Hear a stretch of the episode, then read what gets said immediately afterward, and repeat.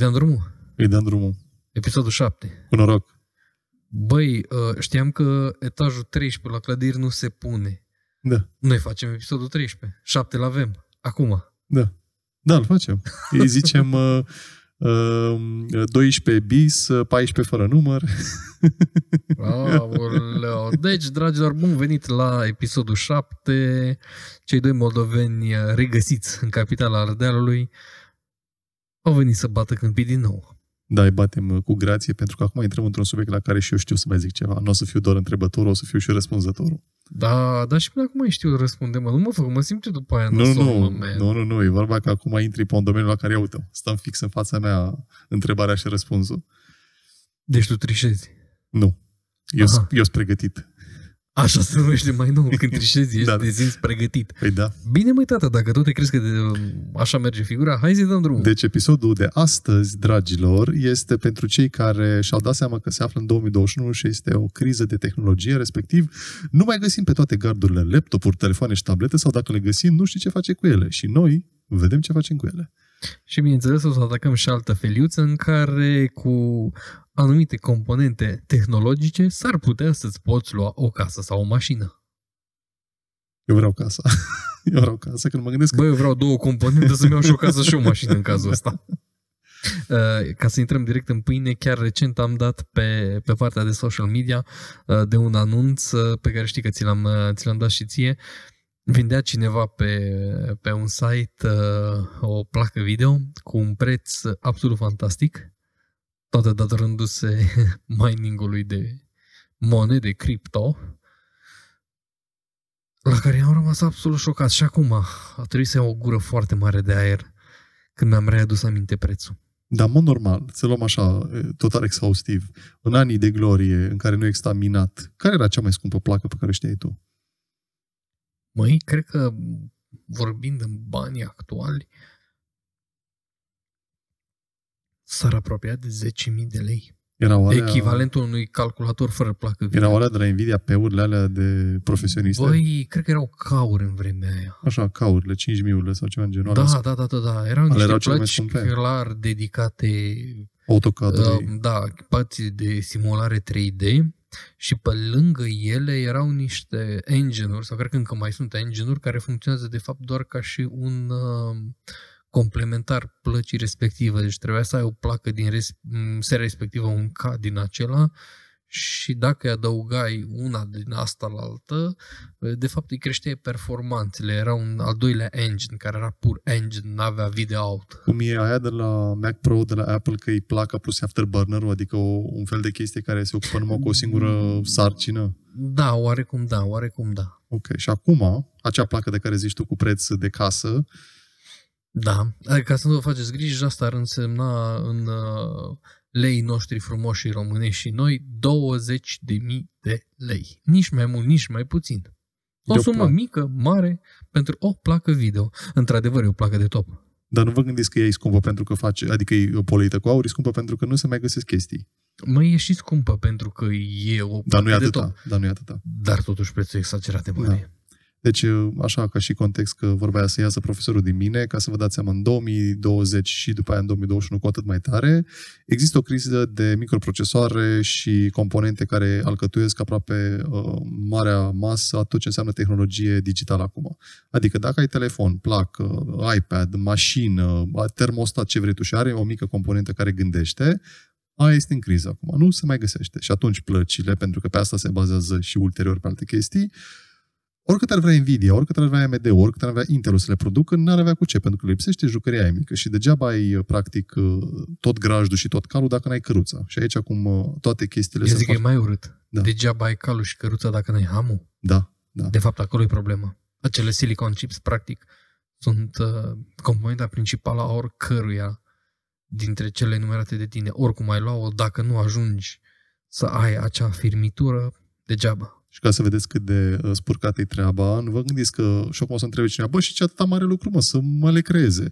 Da, de vorba că e o singură companie în toată lumea care le face, TSMC-ul. Și atunci bă, ei până își mai creează o fabrică, până mai construiesc efectiv de Ei, la dar zero, e, e problema durează. e înainte de orice, e materia primă. Există un shortage de materie primă. Da. Pentru că cu A fost și toată pandemia, pandemia, odată. cu toată bătălia asta pe cripto și cu vânzările de componente ieftine, masiv. Să nu uităm că și acea materie brută la un moment dat scade în volum. Nu se poate să ai Nu-i Uh, aer. Băi, și aerul scade. Du-te în uh, partea de Asie cu probleme și ai să vezi că și aerul scade. Dar nu poți dintr-un litru de apă să faci un litru de ceai fierbinte. Nu poți. Se Se mai va duce, fierbe da. și automat se va evapora o parte.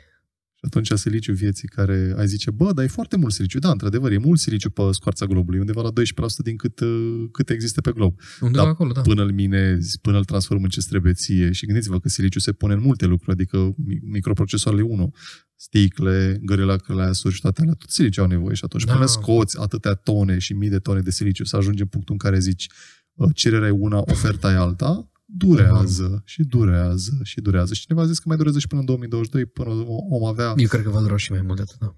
Mă, dacă TSMC-ul se pune la punct cu a mai face câteva fabrici sau marele companii respective Nvidia, AMD și Intel mai zic, bă, hai punem și noi mână de la mână și ne facem noi, dar nu mă cred că o gândit să fie vor, ca... își vor face, Da. da. adică zvonul umblă în lume că își vor face propriile lui fabricuțe de uh, extracție, respectiv procesare a materiei brute, adică a siliciului. Ca după aia să ajungă la punctul de exact, a face să-și facă singur microprocesoare. toate microprocesoarele să nu mai depindă 100% de X sau Y. E foarte grav. Deci gândiți-vă că ne aflăm într-un punct în care um, umanitatea s-a izbit de două chestii la care nu se aștepta, nu că, nu s-a, că s-ar fi Păi se întâmplat, aștepta într-un fel, într-un fel sau altul se aștepta. dar nu așa. Pentru că noi ne-am așteptat ca în pandemie să ne trezim toți, să vrem deodată aproape tot globul, vrem acum calculatoare. Ne dăm seama că suntem descoperiți și vrem și toți faptul calculatoare. că vrem calculatoare nu ar fi o problemă, uh, dar vrem uh, resurse de top. Da, și atunci problema acolo vine. Când tu vrei ceva ce e de top, aia o să includă componente cu destul de multe cipulețe de genul ăsta. Aici, dintr-o dată, te afli în momentul ăla când efectiv nu mai ai de unde să iei atât de multe încât să dai la toată lumea. În același timp și cu același preț. Și mai intervine și a doua chestie la care am zis că se aștepta, dar nu atât de tare, partea cu criptou, că a explodat uh, prețul și după aia și interesul celor care voiau să facă bani din a, Exact. nu din piatră sec, cât mai degrabă din siliciu sec. și atunci Corect. te trezești că um, în România au fost magazine de, de tehnologie, adică cele care vindeau, ziceau așa, aveți voi o placă, dar doar o singură placă. Pe când în, în marile ferme de cripto, ei au luat așa, cu sutele sau cu miile. Și te trezești că erai uh, Știu și în Problemă. Cluj niște băieți care au cumpărat calculatoare cu specificații de-a dreptul mediocre, dar cu plăci de top, doar pentru a extrage plăcile. Eu am aflat altă chestie, um, uh, sper să nu fie nebunia atât de mare. Uh, Oameni nu care mai au nevoie de plăci, slavă cerului, au nevoie acum de harduri. Și fac nu știu ce chestie, plotting, mi-au zis ei, adică parcă, parcă zici că plă, um, a- ar uh, sectoare de bits și harduri și nu știu ce, ci că efectiv au vreo 96 de tera. Pentru cine se întreabă, 96 de tera înseamnă că dacă ai, ai o colecție de filme, uh, o mai faci de 100 de ori și ajungi la 96 de tera. Adică e enorm de mult ca spațiu, ci că ea fac plotting, cum așa mi-au spus, și sunt plătiți pentru faptul că plotting-ul ăla uh, ocupă spațiu pe hardul lor și compania care face... Deci, practic, faci cu un rental de space. Da, un fel de. Știi că un worst case scenario o să iasă cu profit, uh, practic, încă 50% din cât a dat pe harduri. Best case scenario o să facă profit din ce faci cu bani, adică vreo 50-60 de mii de euro. Pentru că aparent Ok. e un fel de criptomonedă, dar nu mai trebuie să o minezi, că asta practic există pentru că tu îi dai spațiu.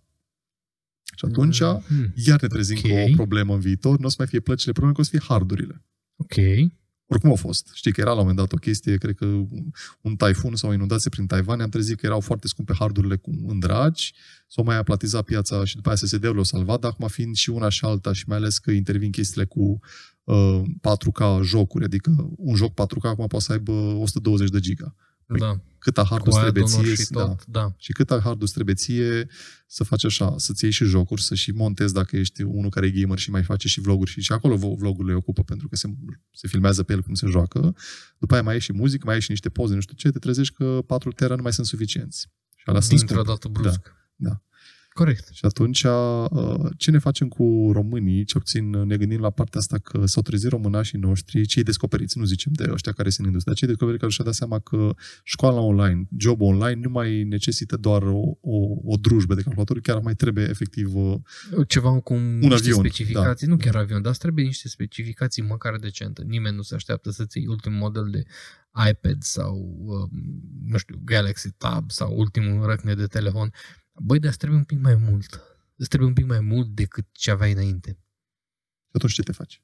Băi, asta vine, vine foarte, foarte dur în lumea noastră, post-pandemică. Cam ca să și băgăm o mică dezbatere, noi amândoi suntem acum de pe partea, uh, nu extramagardului, că mai degrabă tu ești într-o grădină, eu sunt într-alta. Tu ești pe laptop, eu sunt pe uh, hardughie. hardughie. Bun, uh, chestia în felul următor. Eu, la momentul de față, am ales o portabilitate. Da. Un plus la portabilitate. Tu, pentru că stai uh, și ai stat în ultima vreme, nu neapărat uh, cât a fost pandemie, ci și înainte, destul de mult în casă, uh, n-ai avut uh, deplasări m, prea depărtate și așa, nu ai avut nevoie de portabilitate. Adică să editezi pe laptop. Adică eu mă deplasam, dar nu trebuia mie să editez. Exact. Ție trebuie. Tu n-aveai nevoie să editezi, nu știu, la Oradea sau la Ploiești sau la București. Tu îți puteai lua materialul acasă și ți îl puteai edita acasă liniștit în vreme. Eu am avut nevoie de un plus de portabilitate, nu neapărat pentru a face editări chiar Wow. pe loc, dar am avut nevoie de un plus să pot edita a doua zi, a treia zi, să pot manageria fișierele pe care le descarc, să pot face backup-uri active, să pot să verific ce am tras cât de cât ok. Um, am avut uh, nevoie de un sistem portabil pentru o altă, un alt segment pe care eu îl făceam, parte de streaming, unde câteodată nu e comod să te carci un desktop după tine, Nici măcar all-in-one, dacă era și tot incomod. nici măcar all-in-one. Deci s-ar putea ca într-un rucsac să fie nevoie să pui tot. Și atunci, nu știu cum să zic, dar un all-in-one, da, probabil, dacă e o tabletă. Dar altfel nu. Bine, o tabletă de genul cum ai tu, da, s-ar putea să sublinească o bună parte, nu toată. Și uite, așa ajuns la nevoia de a avea ceva și portabil. Aia nu înseamnă că nu vreau să îmi reconfigurez un desktop ca lumea. Adică să dai naștere unui... uh, Da, navigator, probabil o cum zic să, eu. re, o să păstrez probabil doar din actualul, nu știu, cred că un SSD și probabil cam atât. și voi face în momentul în care îmi va permite piața de componente un PC, să zicem, suficient de puternic ca să mă satisfacă nevoile. Că nu voi renunța la laptop, aia e partea a doua. Eu tot timpul am fost pe ideea portabilității. Doar că în anumite momente portabilitatea aia nu o să-ți oferă forța unui desktop. Adică uh, faptul că ești portabil uh, un pic te blochează din a fi eficient, să zicem, la modul Ah, timp nu e chiar aia. te limitează. Da. Nu te blochează, te limitează. O să intervine niște timp de procesare pe care tu trebuie să iei în calcul în momentul când faci o chestie. Dar eu dacă te trimit la 5 600 1000 de kilometri de casă, nu-mi zic că o să-ți care desktop Nu, dar am asta în față. Exact. Și de aia zic că nu suntem chiar la extreme opuse. Nu, dar fiecare pe grădina lui. Și asta Da, zic da, că- da. Eu am ales o idee un pic mai puternică de portabilitate, tu ai ales variantele de capăt, portabilitate extremă Da. sau pur și simplu, hai să zicem așa, sedentarismul extrem. Te pui, frate, pe scaun acasă, confortabil, în fața măgăoaie și îi dai să sune. Știi că o să meargă repede, o să meargă ușor. Singura diferență e că atunci când o să ai nevoie de un pic mai multă mobilitate sau un pic mai multă forță, o să fii un pic în cumpănă. Ne-au pe Va amândoi trebui, frumos la subțire. da, da, va trebui să renunți la ceva, fie la timpul de procesare, pentru că o, o tabletă de genul ăsta e aproape de performanțele unui laptop, sau va trebui să renunți la niște chestii de- legate de performanță. Nu o să ai forța 100% a unui desktop sau unui laptop de genul cum folosesc eu acum. Dar, clar, gardul tău e la fel ca al meu. Doar că fiecare stă în părțile opuse. La mine s-ar putea să-l vopsesc alb, la tine e roz bombon sau mai știu eu ce altă culoare. Acest alb de rai de care beneficiem acum. Da, cu ocazia asta le mulțumim din nou celor de la studio pentru echipamente și pentru găzduire. Sperăm să ne dea voie să mai petrecem niște, niște timp aici. Cum să nu, că le permitem să joace counter. Asta ca să înțelegeți că ne mai relaxăm și Da, noi îți în, dai seama. Uh, în timpul liber. Pe lângă muncă trebuie și un pic de distracție, nu trebuie să, să uităm că avem suflet de copii, Abia chiar atunci și la la- bătrânețe. Deci abia atunci când te joci ești, ești cel mai creativ că te prinzi de niște chestii. Ai momentele, alea, Câteodată, ai da. momentele alea când te joci și ați vin idei de film? Chiar momentul ăla care te Băi, joci? da, am avut de multe ori și am avut porniri de la jocuri să fac uh, anumite uh, filmulețe sau să preiau anumite chestii în ceea ce am făcut eu ca și uh, filmulețe. Știi că grafica animată practic are o sursă de inspirație. Da, și bineînțeles. produce la rândul ei o sursă de, uh, de inspirație, practic.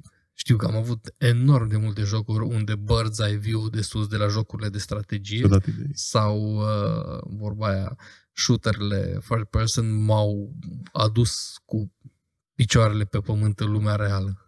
Adică să-ți dai seama cam Exact, cam cum ar Pe- trebui să mă mișc. priveliștea, perspectiva. Hai să zicem așa, uh, datorită shooterilor am făcut, cred că, cele mai bune episoade de cameră mobilă în momentul în care eram uh, cameraman de televiziune. Cum îi zicea la chestia aia de, de, de făceam noi la anunț? Shoot and run? Parcă, nu, point- nu, cum îi zicea? Aia de aveai ca- camera pe mână, fără alte scule și efectiv încercai să mergi cu ea după shoot and run? Parcă era. Că știu că m, tu îmi zici, să se, adică în loc să stai cu monopiedul, stai cu tripiedul, iei o cameră, te bazezi pe forța brațelor că ai stabilitate și un fel de shoot and run, parcă. Da, era un concept derivat de la Run and Gun. Așa mă, run and gun. Asta era. Numai că ăla e un pic altfel. Era shoot and run, uh, era un pic uh, o derivată de la Run run, and- and gun. Știi? Nu, chestia asta, gândiți-vă că e un fel de echivalentul videografilor de a face, FP, de a face first person shooter. Adică noi trăgeam la modul imagini ca și cum am trage cu arma într-un joc și încercam să fim cât se poate de creativi, ce unghiuri să luăm și cum să ne adaptăm. Ideea e să nu te blocheze echipamentul pe care îl ai. Tu știu că ai avut problema asta la un moment dat cu un stabilizator. Da, da, da, da. Deci, mă, Și ajungeai la niște momente în care efectiv te blocai și atunci băi, ok, ce faci în momentul ăla? Și tu de obicei zici, păi, mai sta un pic. Păi nu mai sta, gândește că trage omul după tine și trebuie să duck for cover. da. Mută-te, schimbă direcția, fă ceva, nu ești de unul singur. Dar știu că te-am Ah, văzut. ok, ok, Te-am gata, văzut la un gata, moment gata. dat, dar a rămas așa. Deci, știu că filmasem cu stabilizatorul uh, și tot la fel, dar niciodată n-am filmat uh, unul pe altul să ne vedem. Și a venit într-o seară, te-am văzut și am zis, ba, gata, știu ce trebuie să fac, pentru că te vedeam de parcă și care băga, efectiv, parcă aveai uh, pe 380 în tine și te mișcai pe acolo de parcă, uh, cum ai zis tu, vin bombardamentele și trebuie să te, te acoperi de ceva. Bun, la momentul ăla eu ți-am explicat varianta simplă, băi frate, ți-ai făcut un cadru pe care tu l-ai gândit, ai făcut un cadru pe care l-aveai în cap, când ți-ai terminat cadrul, ce faci? Stai, te oprești, te gândești, bă, ce ar mai trebui să trag acum? Dacă era pe situația de atunci, de run and gun, tu în momentul în care ai terminat un cadru, trebuia să-i dai drumul la următorul. Problema e că delay-ul tău de la cadrul pe care îl făcusei la următorul era exagerat de mare. Da. Și atunci delay-ul ăsta provoca un, niște probleme, să zicem așa, organizatorice. Și am vrut să le elimin. Cea mai bună modalitate de a-ți arăta cum poți să le elimini e efectiv să iau, să trag și după aia să-ți arăt una la mână. Cum mă mișc eu, doi la mână, să vezi ce am filmat. Ca să înțelegi unde e procedura și cum e procesul. Teoria din episoadele de care vorbeam Da. noi trecute. Cea mai ușoară chestie. Să înțeleg că a fost de efect. A fost, a fost, a fost. Și acum, ca să nu ne, ne, ne depărtăm foarte tare, uh, suntem la partea de am ieșit din pandemie, oamenii uh, sunt cu laptopul, sunt cu unitatea. Um, ce o să fac acum videografică? Nu, revine videografic. Toți oamenii care sunt cu, um, cu partea asta de producție, ce o să fac după ce se dă drumul la porțile raiului, respectiv... Vreau să fie nebunie. Ce- Adică? ce Da, să facă, toată ce lumea o să vrea să facă chestii cât mai nebune, să iasă în evidență, să fie primii care fac ceva. De orice fel, adică Da. numai să, să apară pe... Păi ideea e că nu, trebuie să ieși din nou din într-un oare care au anonimat. Hai să zicem că s-ar putea ca un an de zile tu să nu mai fi ieșit cu absolut nimic către publicul tău țintă sau cu foarte puțin. În momentul în care o să ai materie brută, o să începi să faci, frate, pâine, covrici, gogoși, cozonaci, orice, să-i dai omului pe gustul lui, să-i afli din nou gustul. Și atunci ce ți Eu, de exemplu, dacă uh, să mergem așa la ipotetic, ai buget nelimitat și știi că te așteaptă un sezon uh, nu full, că na, deja suntem la De final. anunț mă refer. Da. De filmări la Da, anunț, să da. zicem Ce punctual. ai face? Ah, bună întrebare. Lucru singur, nu lucru singur. Dacă aș lucra... Lucri singur, că lucru vrei, vrei să singur. faci numai gogoși și cozonaci și numai tu știi să le faci pe cel Ah, mai am bun. înțeles, bun. Aș merge pe o singură rețetă. Uh, aia însemnând, mi-aș lua două camere la fel. Așa. Fie cele de- din modelul pe care l-am sau modelul, uh, hai să zicem, un upgrade la un model superior. În cazul de față, eu folosesc uh, Sony A7 III. Da? Probabil că aș mai lua încă unul și două lentile la fel. Am eu un principiu de funcționare aici. Uh, Sau aș face un upgrade către ceva un pic mai pretențios, dar aș schimba ceva și la rețeta aia de gogoși. Okay. Aș merge genul pe un A73, dar mai mult FX3 și aia nu neapărat că fac o trecere de la DSLR la, pardon, de la mirrorless, practic, la o cameră video. Are câteva key points pe care eu aș vrea să le folosesc. Așa. Știi? Uh, aș alege asta cu ideea de a crea o mică schimbare în stil. Probabil. Și aș alege un set de lentile care să potrivească cromatic. O chestie pe, pe care foarte multă lume o ignoră.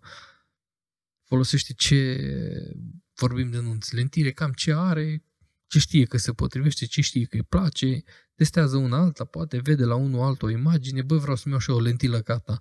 Măi, câteodată nu-i des, doar despre asta. Uite, eu am încercat niște combinații de lentile, băi, practice, unele, problema cea mai mare, știi care am observat-o? Diferențele cromatice între lentile. Adică Băi, acolo mi-am tonurile luat, de culoare. da. Și felul cum randează imaginea, neapărat tonuri, saturație, contraste, uh, reflexii, cum intră undele ultraviolete, cum ies. Am încercat să fac niște chestii, băi, mi-au plăcut. Unele la altele le-am zis, bă, nu e idee așa de bună să le combin. Adică muncești de două ori mai mult pentru... Da. Și n-are Dup- rost. Nu, Uneori chiar nu, n-are rost. nu. Nu. Mi-am de- dezvoltat un sistem de lucru, mi-am ușurat munca până la un punct, dar sunt unele chestii de care trebuie să ții cont. Dar ai avut momente de, de asta de artisticărie, adică zi, hai să văd ce înseamnă. Că știu că te-am spus la un moment dat, ai vrut să-ți iei o lentie Helios și creierul meu au zis Da, așa. Are... avea unul din uh, momentul prietenii tău mei de- are un uh, Helios de genul ăsta. L-am răstestat, băi, mi se părea absolut fantastic. Știi care era singura lui problemă? Nu avea nicio altă lentilă în mână, în afară de alt Helios, preferabil din perioada apropiată și acela, aceeași uzură, care să potrivească cromatic. Lentila aia arată absolut superb. Ea. Când o pui lângă o altă lentilă, automat apar probleme. Nu e la fel de sharp, nu are aceeași saturație, același contrast, randează altfel culorile, nu are același ton de culoare și te trezești după aia la editare că, bă, frate, dar păi stai, că imaginea aia e verde, cealaltă e galbenă. Și artisticăria Și bate urât. eficiența. Uh, aici nu mai vine, aici deja devine prostie. Știu oameni care au 5 lentile de 5 feluri diferite. Se bat singur în picior. Mă, lor le place, nu pun cine eu să le zic că nu e ok. Da, gustul Știi? fiecare... Dar eu nu aș face asta. M-a întrebat de ce. Uite, eu mi-aș lua două lentile foarte de bază. Gen. 24-105. Ok. Pentru și atunci, 80% din lucruri. Am sezizat că câteodată nu e important să ai cel mai gros bokeh Așa. sau cel mai, cum să zic, cel mai sharp obiectiv posibil. Da, e destul de sharp obiectivul ăla, dar nu e rupt din rai. Nu are nicio focală, gen super pretențioasă, gen cum e 14 mm sau 200 sau... Nu. Dar îmi permite să fac mai multe lucruri din același punct. Și să fie eficient, adică nu mai schimbi 10 Exact. lentile că ai, Oarecum da. ai o plajă largă. Oarecum da. Și câteodată pentru stilul pe care îl adapt eu, e, e mai ok să stai locului decât să te miști. Câteodată. Dar și atunci când te miști, îți oferă suficientă plajă încât să poți jongla stânga-dreapta. Un pic că Știu să că facem tu ai un pic de tras pauză. foarte mult cu lentile de genul ăsta. 1805 parcă era ăla sau ce era oare? Cred da, că 1805, da. da, da. Deci ca să facem o pauză, vă dați seama, bă, pentru cei care sunt în temă, vorbim în plus, dar pentru cei care nu, 2405 înseamnă că tu practic ai cam câte lentile? Ai 24, 35, 50, 85, 100 și poate și 27 și 70 dacă faci combinația 24-70. Da, și Atunci ai vreo șase 70, lentile. 200, ai vreo 6-7 lentile, ai un Într-una. 3, nu, nu, aproximativ acceptabil. Și atunci bă, știu că chestia asta vine, bă, mă, adică mă gândesc că abordarea ta vine, eu acum presupun și am trebuie să-mi confirm, abordarea ta vine mai degrabă din anii din care tot aveai lentile sau tot erai pe sistemul, fiecare pe, nu știu, tu erai cu o lentilă, partenerul cu o lentilă, echipa nu, cu o nu lentilă. neapărat. Asta provine din uh, schema clasică și învățămintele din televiziune, unde erai într-un punct și în același punct trebuia să ai cel puțin uh, capacitatea de a surprinde măcar 10 chestii diferite.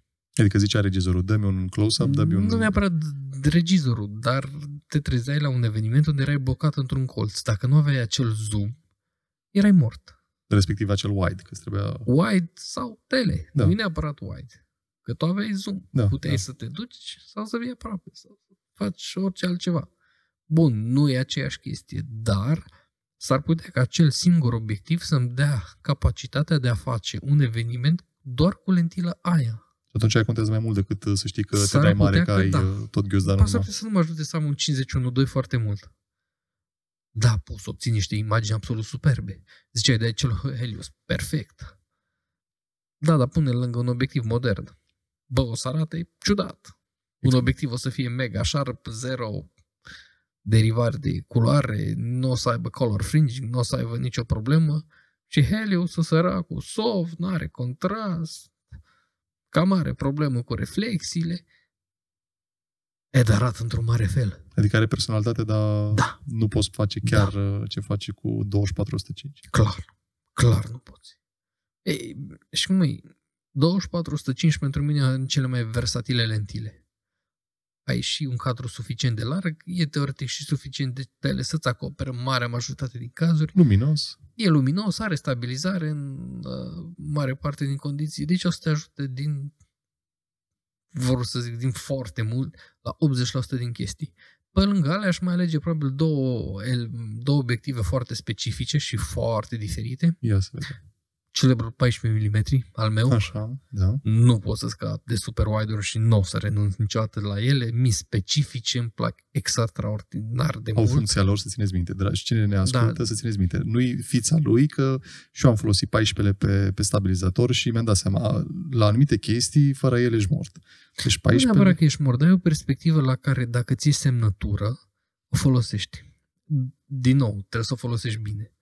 Clar, aș vrea să fie de data asta un 14 mm, deci un ultra-wide cu autofocus, să pot face un pic mai mult. Da. Dar, da, nu renunț la el și clar, încă o lentilă care uh, am reușit să o folosesc chiar uh, curând, uh, 135 Așa. 1.8 sau 105 1.4.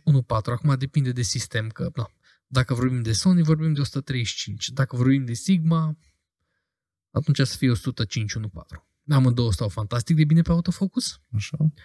uh, pe sistemul Sony E-mount și practic uh, îți pot oferi niște chestii foarte, foarte, foarte faine cu condiția să le folosești într-un anumit stil. Și nu e cel la care se gândește toată lumea, și anume să-l pui pe un body, pe un trepied, pe un monopied, ci să-l pui pe un stabilizator Ok. și să faci o idee de mișcare cu apertura deschisă pe cât de mult se poate pentru a ține un subiect în focus Da.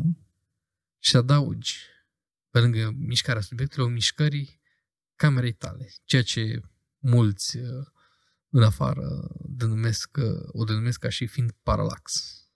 Ok, Ca efect. ok, ok, ok. Și atunci da. Și atunci, da, compresia oferită de un obiectiv de genul ăsta, de distanță, deschis foarte mult la apertură, e, e o chestie absolut fantastică.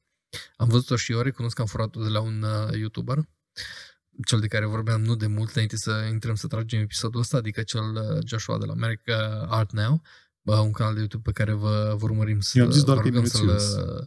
să-l urmăriți. Are omul niște idei absolut foarte frumoase. Deci ar fi bine de tras niște, niște ochi și urechi pe acolo, că o Dați-ne s-ar putea să minte. furați. Punem pe ecran, dar și Băgăm zicem noi, Make uh, art now. Vă dăm link-ul. Sunt absolut fantastici. uh, Deci de acolo omul furtul ții. meserie. Măi, nu neapărat că fur meserie. Uh, omul a prezentat un concept Da. și am zis să-l încerc. Și ți-a plăcut. Băi, nu că mi-a plăcut. Am încercat și a doua oară, și a treia oară, și a patra oară și am, l-am perfecționat în utilizare și am zis, ok, vreau. Văzusem chestia asta și la alți oameni, o foloseam și eu. Așa. Dar, uh, uh, cum ziceam, în modul static, ceea ce vorbeam noi acum ceva vreme la evenimente, tras la focale foarte distanțate, gen 70-200, dar trași cu, numai cu 200-le, Adică la tu, să fii, wide open. tu să fii în colțul camerei și să filmezi pe unul care... Exact, exact, exact. Compresia și aspectul sunt absolut superbe. No, ia toată chestia aia și Mișcă-te. adaugă mișcare. Da. Băi, deci e... Da, Chiar, ca să vedem, să te, să te întreb o chestie, că timp mai avem, că m-am uitat acum pe domnul Stăm bine? cronometru. Da, e ok. Asta ca să o te întreb puțin, uh, să știți că am stabilit uh, de acum înainte că Ovidiu va fi cel responsabil de cronometrare, Da. pentru că, din păcate, meciurile noastre tot timpul ajung în prelungiri. E, ok, da, așa. Nu știm nici cum să ne oprim la fluierul arbitrului. Scuze, Ovidiu, te rog. Deci, întrebarea e așa. Um, cam cât de mult uh, te-ai învățat sau în ăștia 10 ani, pe 14 ani, cât vrei tu să zici ca experiență, Peste 10. așa, um, static sau în mișcare? Ce faci? Da, cam cât Static sau mișcare? Ce faci? Da. Păi A, nu, ce nu, nu, faci? Asta e întrebarea Uh, mea pentru tine. Ce faci? de... Um, vrei să surprinzi, uh, îți dau două exemple. Odată vrei să sur- surprinzi un concert și odată vrei să surprinzi uh, o ședință foto. Ești singur? Nu, mai e unul. Bun. Deci ești numai tu cu încă o Rezultatul persoană. final o să fie întreaga desfășurare a concertului respectiv? La concert, da, la ședința foto, highlight-uri. Dacă e concert, atunci o să aleg ca unul din cei doi să se miște și unul va fi foarte Așa. static, Așa. iar la ședința foto, în proporție de 98%, Bugs Bunny ție numele, dragul meu. Adică te tot ro- rotești. Băi, și mă vrei- mișca cât de mult mă țin picioarele. Și cum îți dai seama? Adică eu mă gândesc acum la copiii mei. Cum îți dai seama așa? Cum îți vine feeling-ul? Cam care e tipul de mișcare sau lipsa ei pe care trebuie să o abordezi la... Păi subiectul în principal e un concert. Ce e? Concert de rock, de muzică clasică. E concertul unei fanfare. Ce e? rock Mergem pe rock stadul nostru Mergem pe clasic, rock, da, da. bineînțeles. Așa. Ai rămas blocat la concertul de muzică rock. Da. Păi e simplu, măi, Ovidiu. Dacă muzica aia e antrenantă, ai două opțiuni. Te miști foarte repede Da. sau foarte încet. Și încet de Ei ce? opusele. Măi, uh, din experiență spun că s-ar putea ca mișcările lente să amplifice mișcările energice ale trupei, spectatorii. Deci cum îi zici, fii atent la chestia asta. Exact, pui accentul pe ceva. Ok. Dinamismul, clar, îl dai din mișcări scurte și dinamice. Atunci ai zis mai Și degrabă rapid. trăiește chestia asta. Exact. Nu mai Exact. fii atent că Dacă trăiește. îl vedeți pe unul că agită camera aia, băi, ăla nu e nebun. Chestia aia, oarecum vrea să transmită agitația, nebunie din acel moment. De-aia la multe concerte și uh, festivaluri o să vedeți uh, o schimbare de cadre absolut fantastic, de rapidă. Uitați-vă la filmele de acțiune. De multe ori la un film de acțiune nu o să ai mai mult de una, două secunde per cadru. Dar în 30 de secunde s-ar putea să ai mai mult de 30 de cadre. Băi, ți se pare că e super dinamică? Da. Poți să o faci dintr-un singur cadru? Continuu? Cor- normal că poți. Va avea același dinamism? Mm. Slabă șansă. Bun, și S-ar la- putea. Și la highlights-uri? Acolo cum te prinzi? Băi, Acolo mai, mai degrabă e o chestie și de feeling, adică trebuie să-ți vină așa un fel de... aia zic, acolo clar e o chestie de feeling. Se mișcă oamenii ăia sau stați doar într-un loc? Măi, ședință, deci trebuie să miști alea, că nu poți fi în Iarăși, statui. și cu da și nu, s-ar putea să nu se miște foarte mult. Și atunci dinamismul dai tu mișcându-te. Dar clar, subiectele sunt total diferite și atunci trebuie să optezi pentru mișcare. În contextul ăsta, echipamentele spre care aș vrea să migrez eu, adică de pildă camerele de la Sony, da, ce mă oferă? Mă oferă un autofocus foarte bun și o stabilizare foarte bună și atunci clar aș merge spre uh, ceva ce mă ajută. Adică, uh, ca să-i și explici uh, mai degrabă, faptul că ai autofocus și stabilizarea nu înseamnă că ești tulenești, că mai degrabă te lasă să te concentrezi pe tine doar pe partea care te interesează și elimini un pic Da, din, mă lasă să mă mișc mai mult și mai liber. elimini Acolo din unde ar ecuație. trebui să mă mișc poate cu un, um, cu un monopied sau un trepied, s-ar putea să fie suficient să stau câteva secunde cu el în mână și imaginea să fie bună. Stabilizarea din ultimele echipamente și nu numai de la Sony, de la marea majoritatea producătorilor deja a ajuns la un nivel la care poți să zici că pentru multe dintre chestiile pe care facem noi, mai ales în piața de evenimente private, băi, poți să renunți la ele. Poți să renunți la monopiede și trepiede în proporție destul de mare, peste 80%. Numai când e vorba de preferata mea, nunta de trei ore de la uh, religiile foarte profunde. Acolo trebuie să stai pe trepied. Depinde ce le Faci. faci ca produs finit. Ajungem din nou la acea discuție. Băi, produsul tău finit include chestia aia de full doc edit, adică, full, să zicem în română, într-un stil documentar super lung, care nu e neapărat greșit, e pur și simplu o altă direcție față de ce face altul. Dacă răspunsul tău e da, păi e logic, mai omule, că o să stai cel puțin cu o cameră pe trepied, să ai o cameră fixă. Un care backup, să cum s-ar zice. Nu neapărat un backup, care să-ți asigură acel cadru clasic static pe care toată lumea ne-l așteaptă. Că vei avea una, două, trei mobile sau mai mobile. E, asta e partea a treia. Dar o să ai cel puțin o cameră statică care îți va asigura acele chestii ultra cunoscute și care, pe care oamenii le vor asocia cu stilul tău și stilul, mă rog, care îl plac ei. Dar nu înseamnă că e o chestie greșită. Și acum, uh, din, uh, din N-aș renunța în schimb la un gimbal bun. Da, Nici cum. da, da, da, da, da. Pentru că un gimbal bun poate să fie și trepied, și monopied, și factor de pus mișcare. Păi, uh, acum vreau să te întreb, ziceai de stil și de semnătură. Tu ai reușit cumva în uh, anii de, de filmat uh, evenimente să zici publicului ăsta mi stilul, te obișnuiești cu el sau vii la mine pentru că știi că ăsta mi stilul?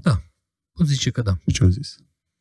Când eu au fost de acord, aia care au venit la mine au fost de acord cu el, Din start, exact da. pentru chestiile de genul ăsta.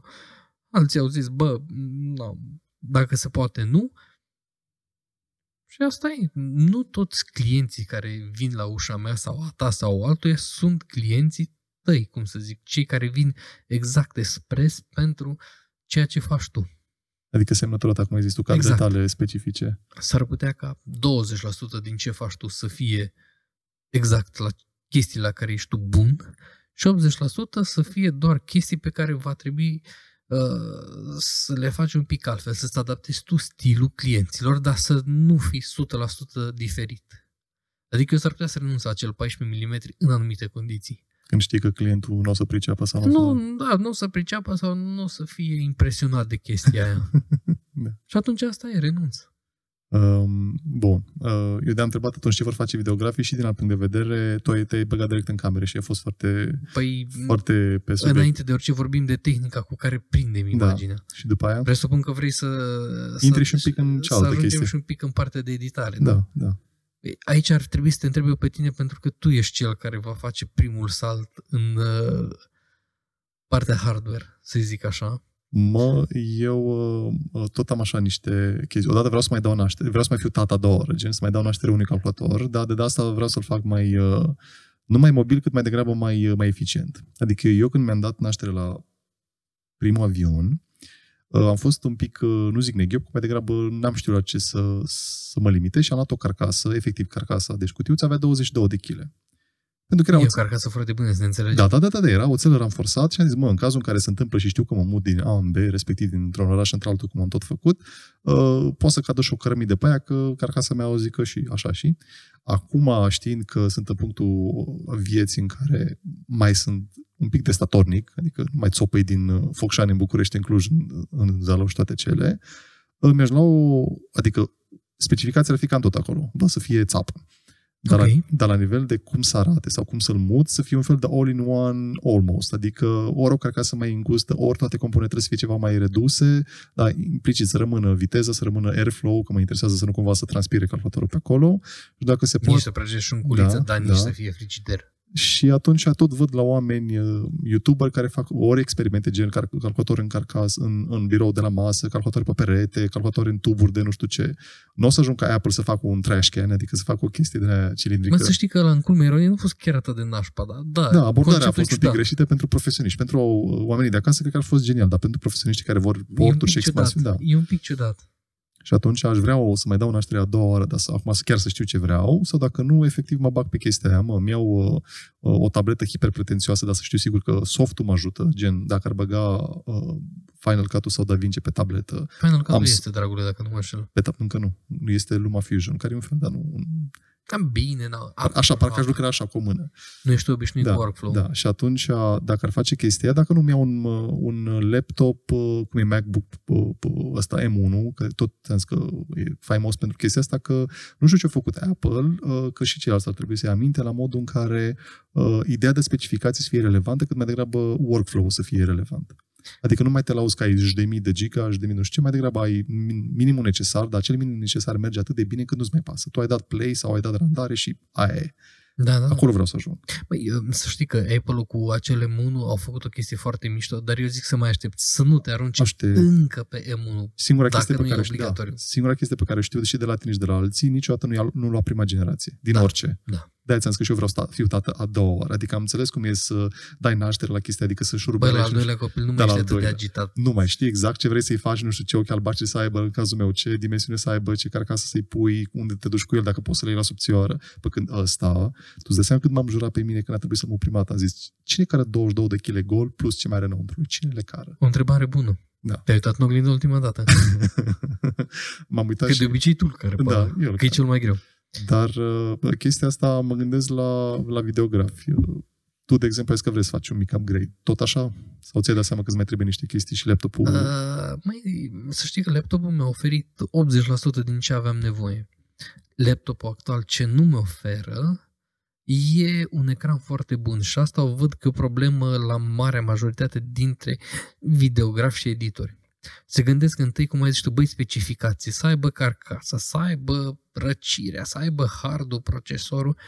Băi, și fix cu aia care îți oferă... Esența muncii noastre este imaginea și sunetul. Foarte multă lume ignoră chestia asta. Am văzut chiar și recent pe câteva grupuri de, de profil. Foarte multă lume își caută monitoare sau laptopuri sau calculatoare și ignoră cel mai important fapt. Băi, e capabil laptopul ăla să redea imaginea corect. Ca și imagine are acele specificații necesare să producă o imagine calitativă pentru ceea ce faci tu. Deci noi am vorbit uh, în episoade anterioare de boxe și le-am lămurit și toate alea. Deci să zicem că da, partea bă, de audio... Lămurit, dar am săpat un da, pic deci discuție. partea de audio să zicem că am lămurit-o, musai să fie, cum ai zis tu, uh, partea liniară să fie uh, respectată. La fel și să aici la imagine. ideea de translație da, pe alte sisteme. Da, la fel și aici, la imagine. Da.